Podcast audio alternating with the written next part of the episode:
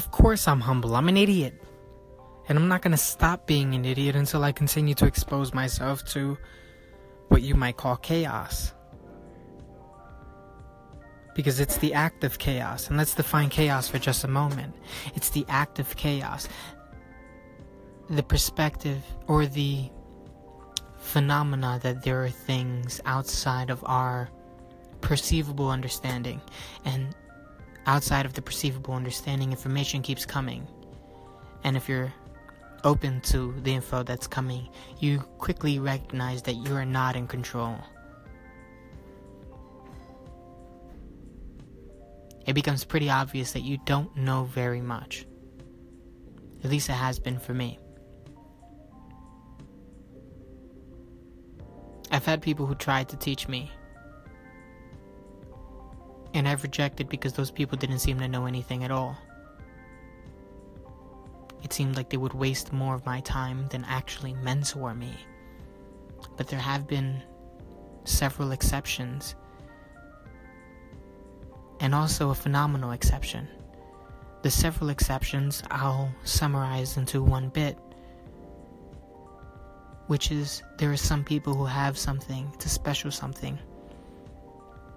It's something that when they pass me, they have some sort of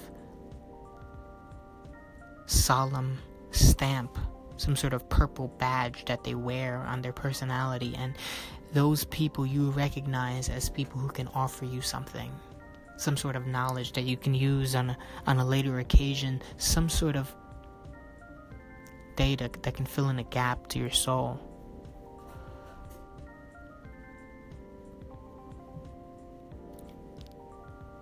And I'll summarize the second bit, which is the phenomenal exception, which is more of a personality trait, something that I've used to interact with the world. So, although there are many people who I've, let's say, picked up on after getting a after getting a vibe for their purple badge, their solemn wisdom. There's also a technique that I've applied to almost everyone which is something that reminds me of something Jordan Peterson said, which is listen to the person in front of you as if they know something you don't. Yes.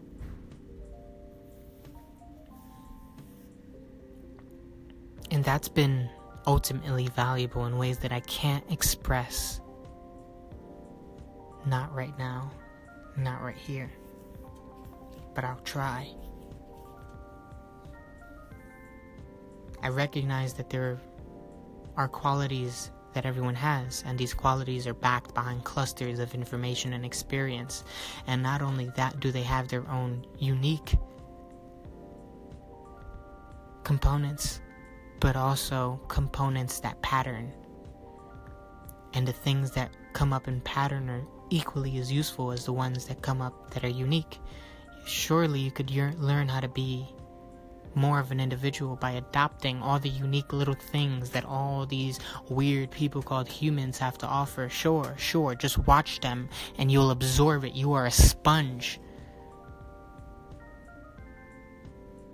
And there are also these patterns, like I mentioned, which in these patterns are these things that are true across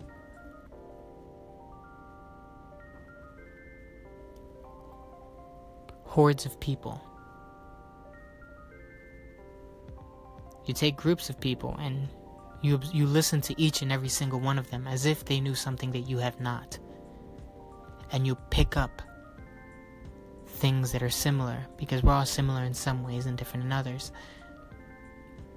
And the parts that are similar you recognize are deeper truths.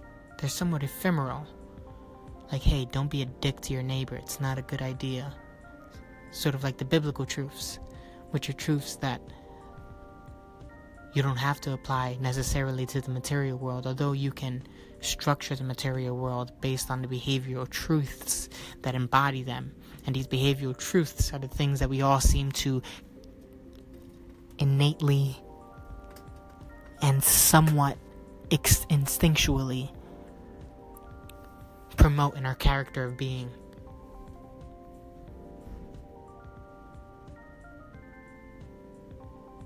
Humility has taught me to acknowledge that I'm not the only one who has that. And that people, fellow human beings, are my subject of study. Because if I want to know myself, then I have to know myself in other ways. And often that's by translating how other people have interacted with the world. Because I don't see a huge difference between myself and others. And surely, like I like we know, like we can acknowledge, people are the same in some ways and different in others. And so you can learn how you're the same and learn how you're different. And it's been overwhelmingly useful for me to absorb that and compare it.